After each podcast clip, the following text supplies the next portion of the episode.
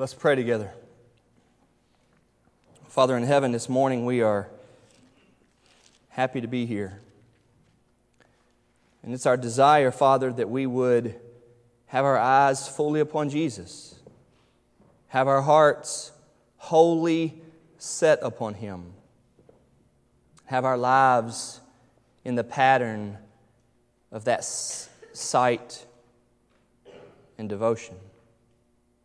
Father, we know that your word is the truth, and so we look to it. And in looking to your word, God, we ask that you would teach us. We ask for that now, for your glory. In Jesus' name we pray. Amen. If you have a Bible, go ahead and turn to John chapter 10. John chapter 10 in your Bible. That's page 988 if you're using one of those black Pew Bibles there in front of you. You know, I've been preaching the last two weeks, today and then next Sunday, Christmas sermons, a Christmas series. And we're following the, the idea of the promise. Two weeks ago was we need a promise from God. You and I are in a position where we need to hear from God. We need Him to make some promises to us, or else our, our sinful state is, is not a good one. And then the last week we looked at promise made. Praise the Lord that we have lots of promises from God. God is not a God who's far off and distant. We're wondering what He's saying or, or thinking. No, God has spoken and, and He has called us to be a people who hear His promises and believe them and stick to them and place all of our hope in them. And then, so we had promise made. And then today we're going to look at promise anticipated what we are is those who are uh, looking forward to God fulfilling His promises. You might say that, that you and I are people who live by faith, meaning God has not necessarily done everything for us right now that He has promised us He will do. We are not in heaven yet, and we're not uh, totally, completely safe here. We are ready for God to take us home to heaven, but He hasn't yet. And so we, we wait for the promise to be completely fulfilled. And then next week, we will look at him doing that, the promise fulfilled. So today is promise anticipated. And I like this one because it reminds me that this is exactly where we're at. We are living in the struggle, the coming and going, the ups and downs of life. And those who love God are, are constantly anticipating God to do what God has promised us He would do. That's what it means. Here we are in December, and last night was a little bit of college football with the Heisman Trophy presentation, but it's basketball season now, and I love that. I got to go to Fairdale's game Friday night, and they had a, a big win, and I got to suffer through the Tar Heels losing to Kentucky yesterday. But that's all right, I guess. But basketball season's here. I love that. And even though it's December, I'm already looking down the road to March. And y'all know that when March gets here, we have March Madness.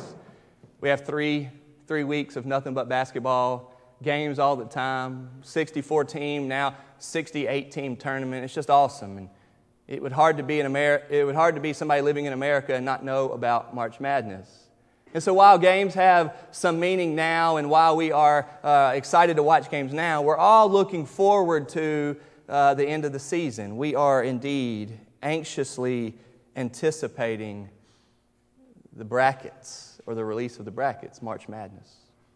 And you know what it means to be anxiously anticipating something. Anticipation is a thrilling or can be a thrilling feeling.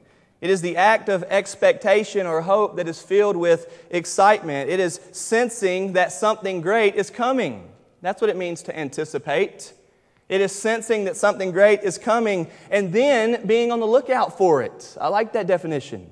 I know that something good is coming ahead and I'm looking for it to get here. It happens every year with college basketball in March. And now let's carry this over. Think about the idea that God created a people and they sinned against Him at the very beginning. And so, for thousands of years, God was promising that a Savior was coming. And yet, people had to just say, Well, we know that God is saying that redemption is coming, but when is it coming? And they had to live for thousands of years in this longing, expectant time of, Well, when is He going to get here? Because people are dying in their sins and we need hope. And they were waiting for that.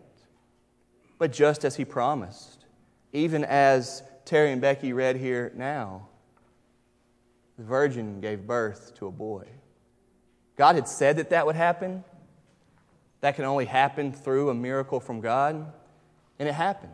And when it happened, there was rejoicing everywhere that the Savior had come. The Savior is here. In many ways, those promises have already been fulfilled. God had done that. And just like they waited for all of those years for God to fulfill that, they were anticipating God to send the Savior. He did.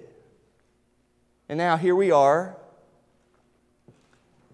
Past that, we look back to the, the birth of Christ and then the, the, the cross of Christ where He died and was buried and, and rose from the grave. We look back to those things. You and I are now living in the uh, anticipating stage of when will he come back again? When is the second coming? When will he come back and rescue us for good? That's where we're at.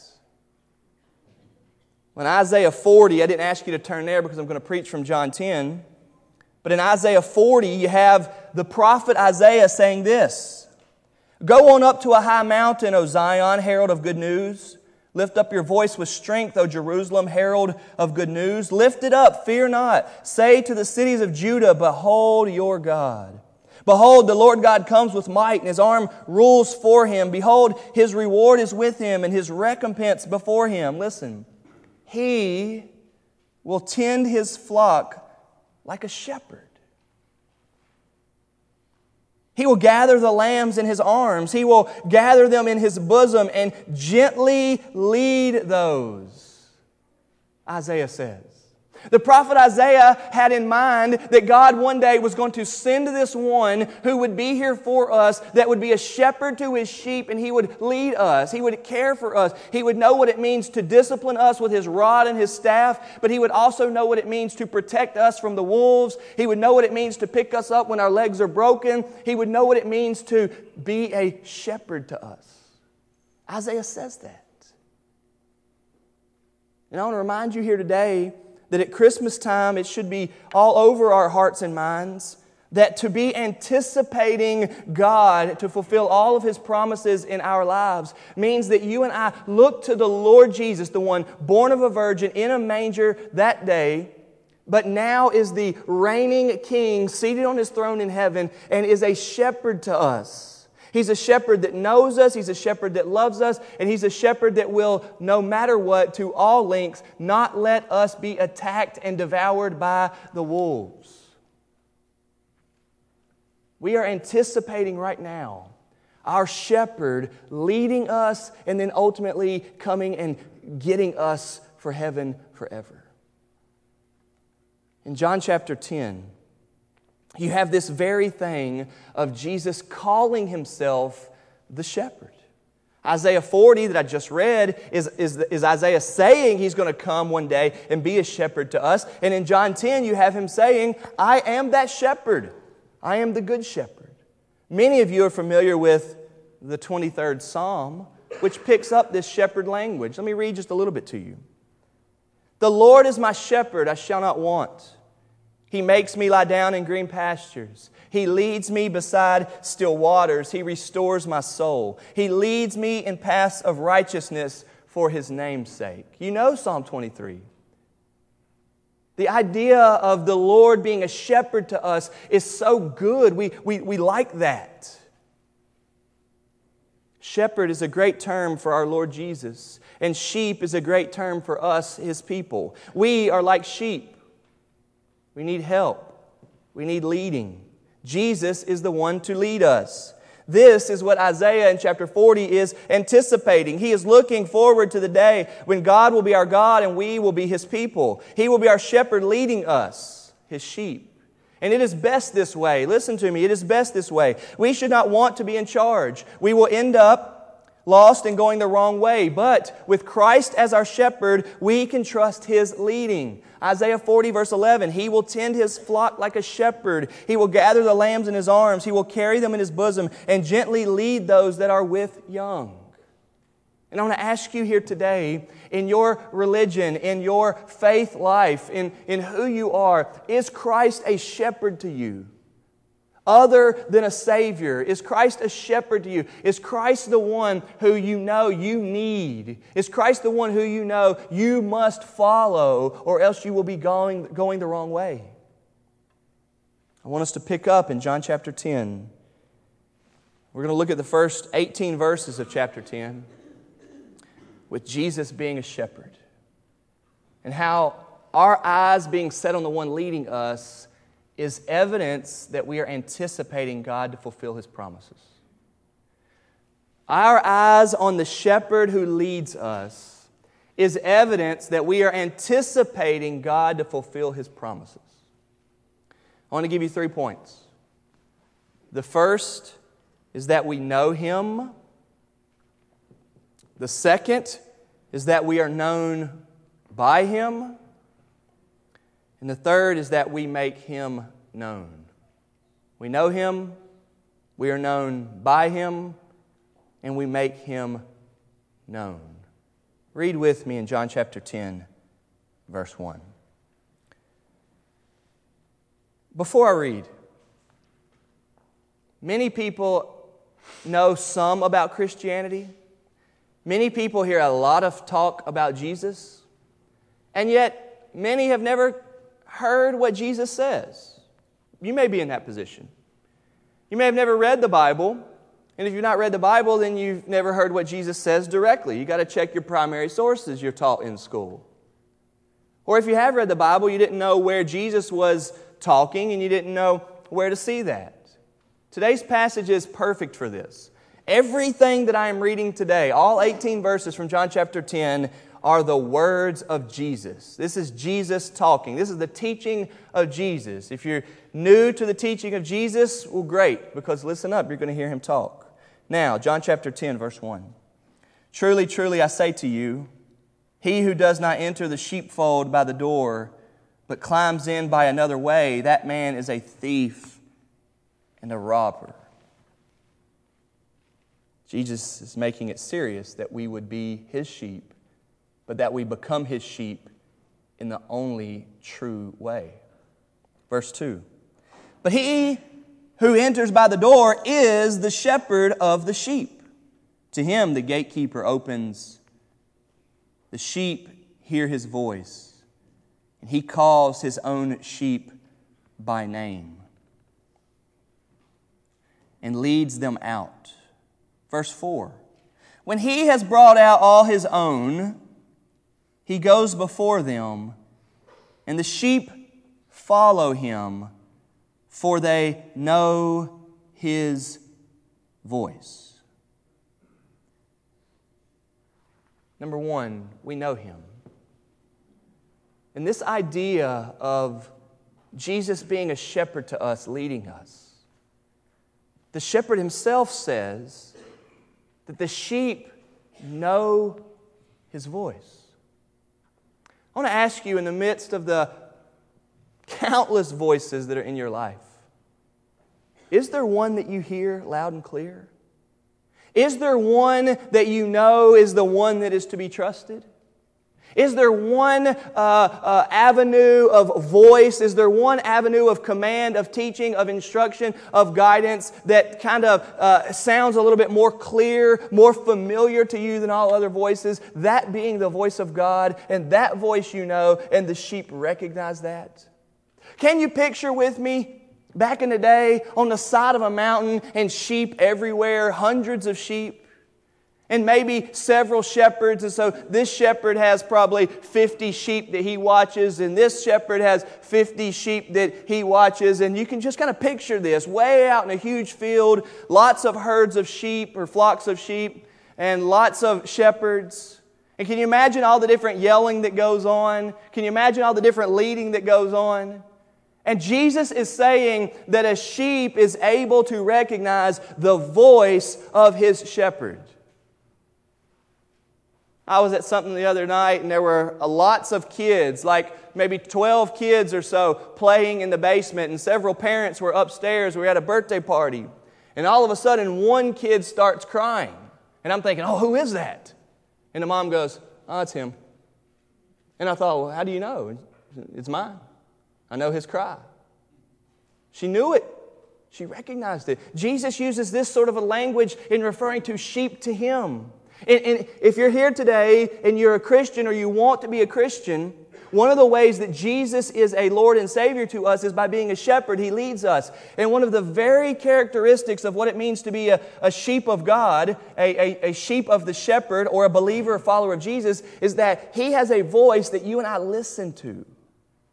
We are not people who are going saying, Well, I do it my way. We're not people going saying, Well, well I don't really care, but I, this is what I want to do. We are not people who go with our, with our own desires that we're going to fulfill regardless. We're not people living the way we only want to live with no outside influences that have a greater control over us. That's not us. Jesus, using an analogy, refers to us as sheep. He is a shepherd. And when the shepherd speaks, that's a voice that you and I know, you and I listen to. Look at verse 5. Go one more verse. A stranger they will not follow, they will flee from him, for they do not know the voice of strangers. Is that your heart? Is your heart one that says, I, I have this all out devotion in me that is to God? Now, that's a growing devotion and an increasing devotion because I'm on this path of, of, of, of, becoming more and more like Christ, and I still struggle with my pride and my sinfulness. But the voice of Jesus is one I'm becoming more and more in tune with, and the voice of everything else is one I'm becoming less and less in tune with. Worldliness and sinfulness is something that is not near as appealing to me as it used to be. And the voice of God, knowing who Jesus is and what He expects of me and what He teaches me and tells me, is something that I am listening to. If you're a Christian, is Christ your shepherd? If Christ is your shepherd, have you heard what He says here in John 10 about His voice? Do you hear that? Do you listen to that? We know Him. Jesus is saying that we know him.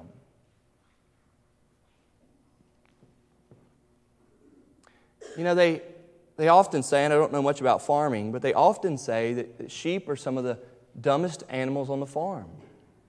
You've probably heard this before.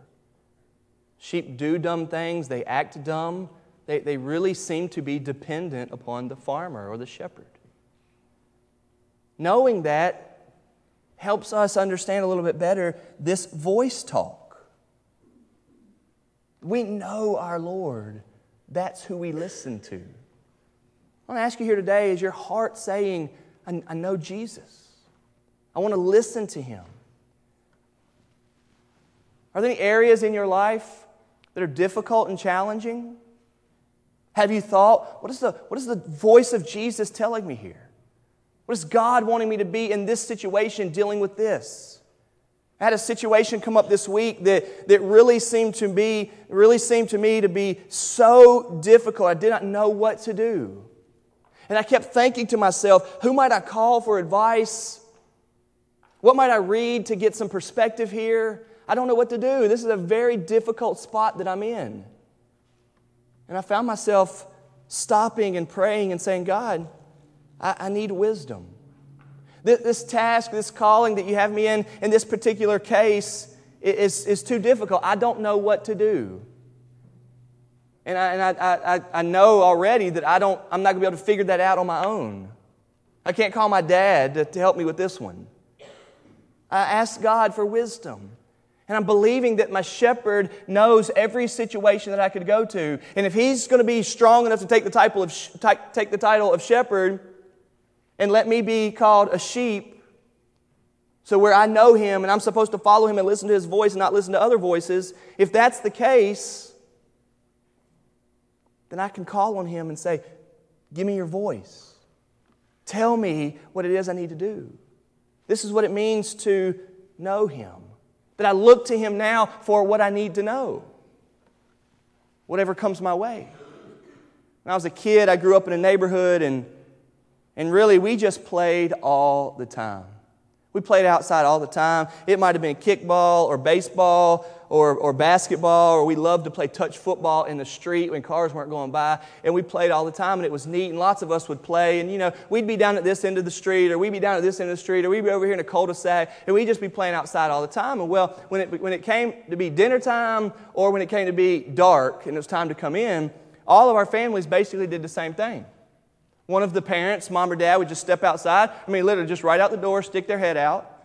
And some of them know how to whistle really good, like one of those real big loud whistles. I don't know how to do that. And my dad doesn't do that either. So my mom and dad would just step out and go, Josh! And I'd be about to hit. I'd hear that voice. I'd have to go.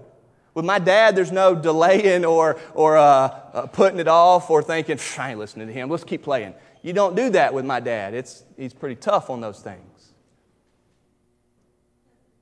But you know what? We'd have, we'd have 15 people out there playing the sport. And all of a sudden, you just hear a name yelled out. You might not know who, who was that.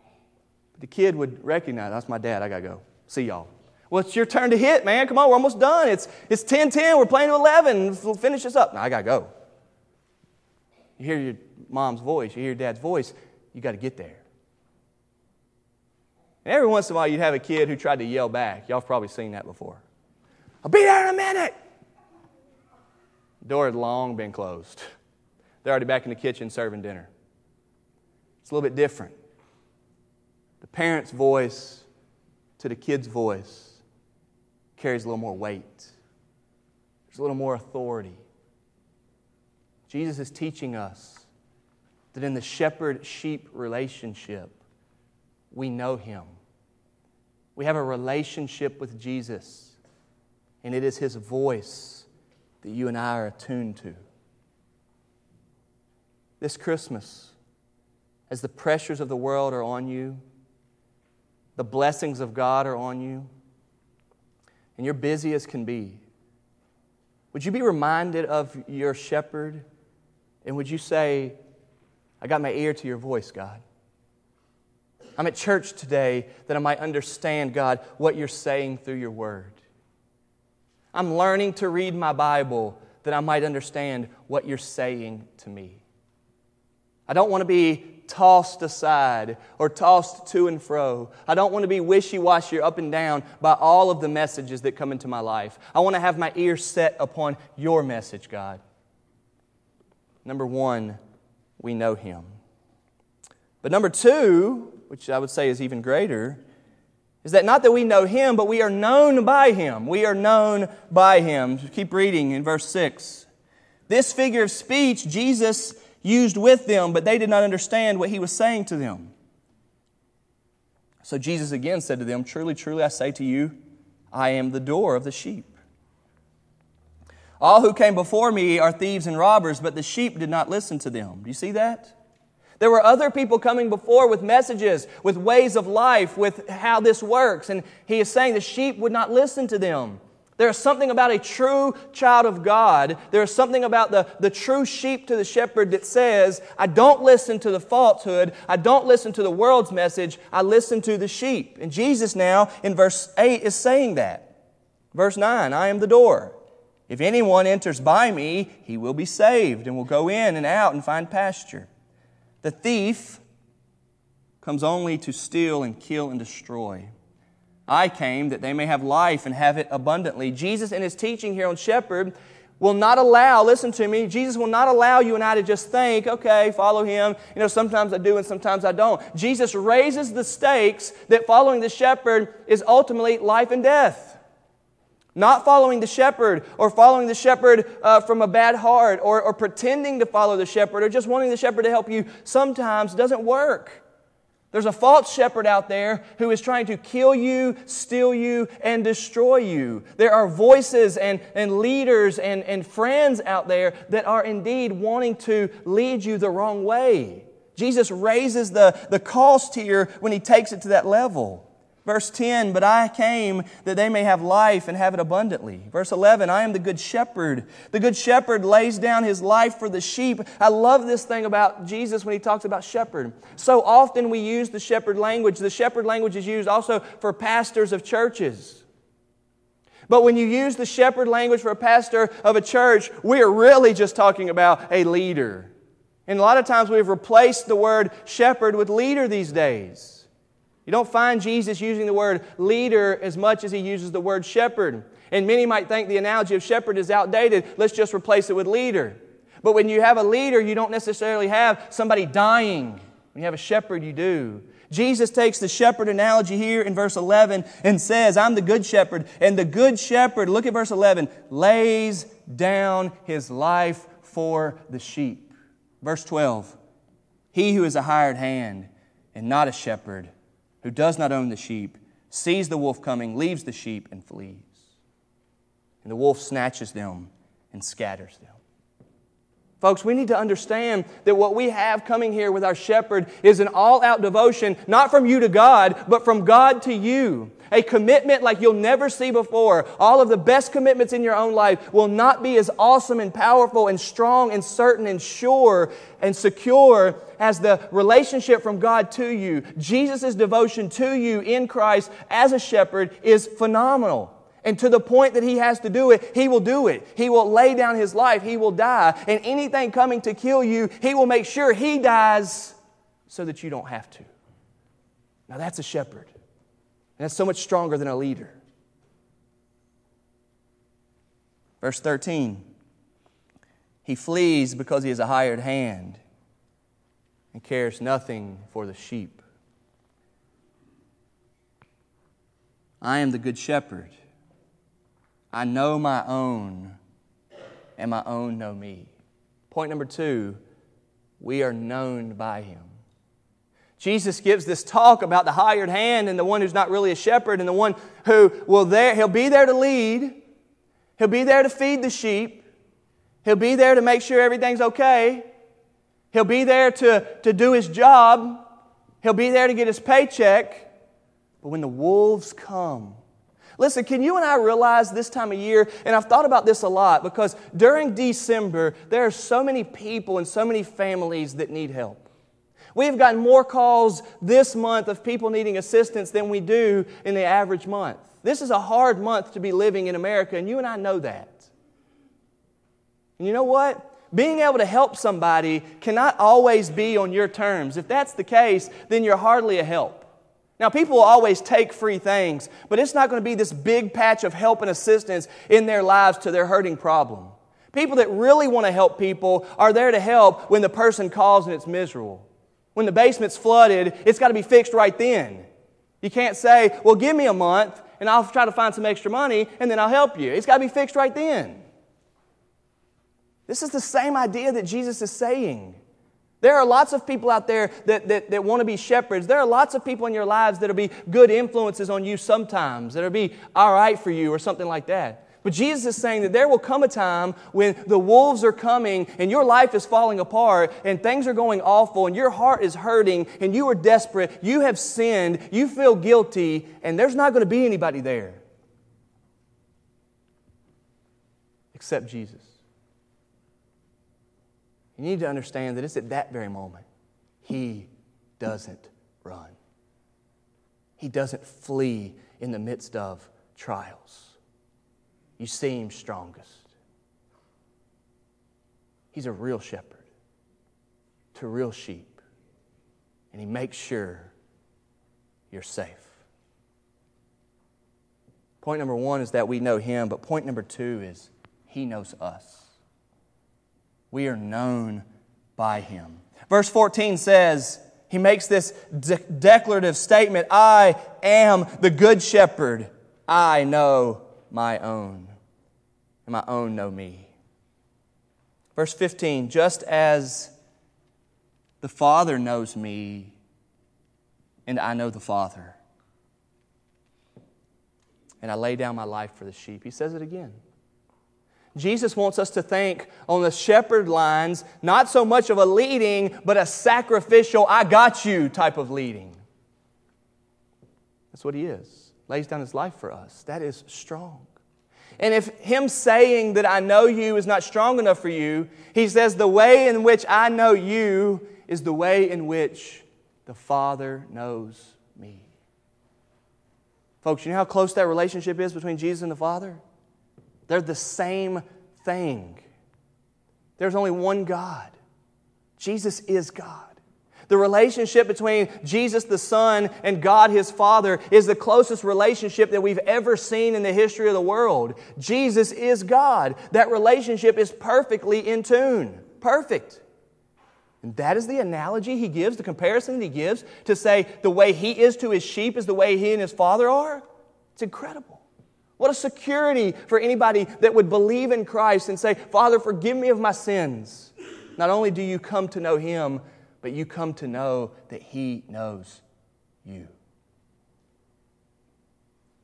Did you know that in the passage where Jesus tells us about judgment, there are several, but in one of the main passages where Jesus tells us about judgment, he says that in judgment there will be people saying, okay, so, so the Bible teaches us, if you haven't heard about judgment before, the Bible teaches us that God will stand or be seated on his throne and he will gather before him every human being. And one at a time, he will judge us. And the Bible says that there will be some people who say, Father, have mercy upon me. I don't deserve anything. And Jesus will say, Come on into heaven. Welcome into my kingdom. Well done, my good and faithful servant.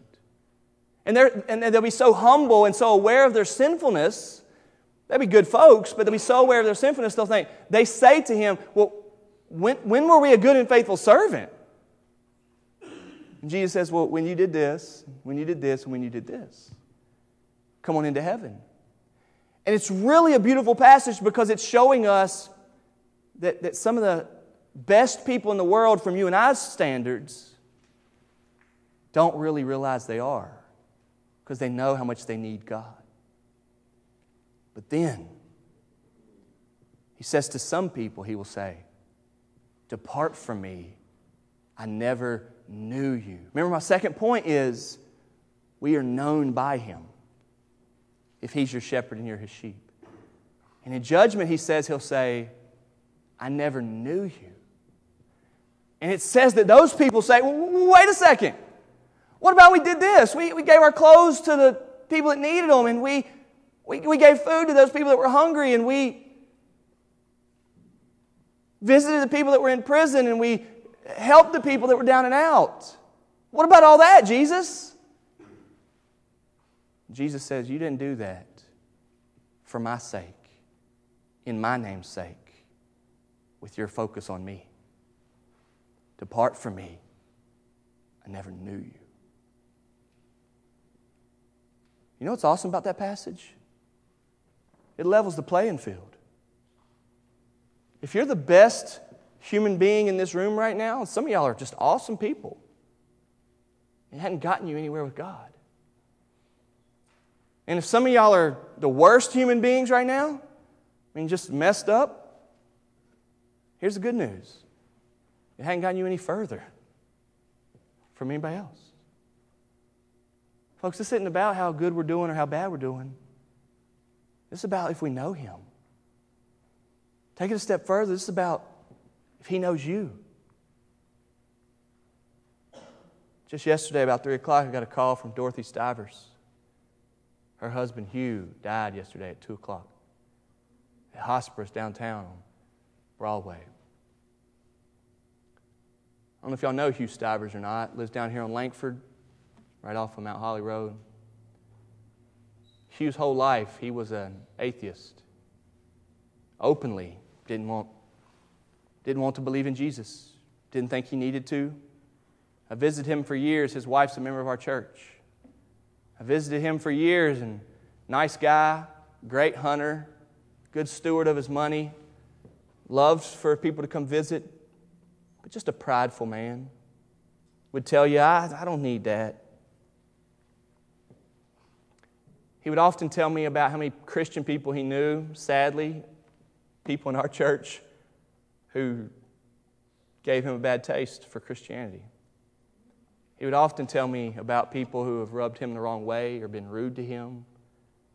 He knew people in our church in Fairdale that are Christians that were just not very nice to him. And that he, he was hung up on that. He didn't want to believe in Christ because he knew too many Christians that didn't represent Christ well. And so for years, 80 some years, he wasn't. And then all of a sudden, he was in a hospital about six months ago. And I went to visit him in the hospital, and this was just about six months ago. And I asked him what he's been thinking about. And this big, strong, tough man. I'm talking about, I saw a picture yesterday of him holding his gun with a big old buck. His forearm was just huge, veins out of it. I mean, it looked like he was in such a boss of a man. Tough man. We were in the hospital about six months ago, and I said, What we've been thinking about? Tears started rolling down his face. He said, I'm thinking about Dorothy, my wife. I said, What are you thinking about? He said, I'm about to die. Is she going to be okay? Who's going to take care of her? That's a good man. He's concerned about his wife. I said, I promise you, God will take care of her. She's got family, she's got church, she'll be taken care of. I said, but Hugh, here's a bigger concern. You're not going to heaven, and you know that. You need to get right with God. He said, I ain't ready for that. I prayed with him. I loved him. We, we, we were good friends. I left. A couple days later, I visited him at his house again. He's still dying. I talked to him about Jesus and forgiveness of sins. He, he loved me to visit, and, but he didn't want to talk about that. He just said, nah, I ain't into all that. It happened several times. But then one morning, I was here at church. I got a call from Dorothy, and she said, Hugh wants you to come see him. This was just a few months ago. I drove over there, and as soon as I walked in, he says, Sit down, please, young man. I sit down. First thing out of his mouth, he says, I need to be forgiven of my sins. For years, he had told me how good of a husband he was and how Dorothy, how Dorothy was not a good wife in this way and not a good wife in this way and got on his nerves this way and irritated him this way. That day, his song was completely different. I heard him say, I don't know how long, I don't know how she's put up with me for so long. I said, You want to be right with God? He said, If he'll accept me. This is a man who, for years, had told me how he didn't need God. He was a good man, better than many Christians he knew, and rightly so from our perspective. That day, he was saying, If God will accept me. That day, I heard him pray to Jesus Father, forgive me of my sins and save my soul. He died yesterday. And not in my opinion, basing this off of totally what God says. If that was real in the heart, as it appeared to me, he's in heaven because God knew him. But for 80 some years, he didn't. He came to know him. Hugh came to know God, and Hugh came to be known by God in the very last days of his life. Do you know God? And are you known by God? Lastly, we don't just know Him and we aren't just known by Him, we make Him known. Look at verse 15, 16, sorry, verse 16. And I have other sheep that are not of this fold. I must bring them also. And they will listen to my voice. So there will be one flock, one shepherd. I don't know if you've ever heard this verse before.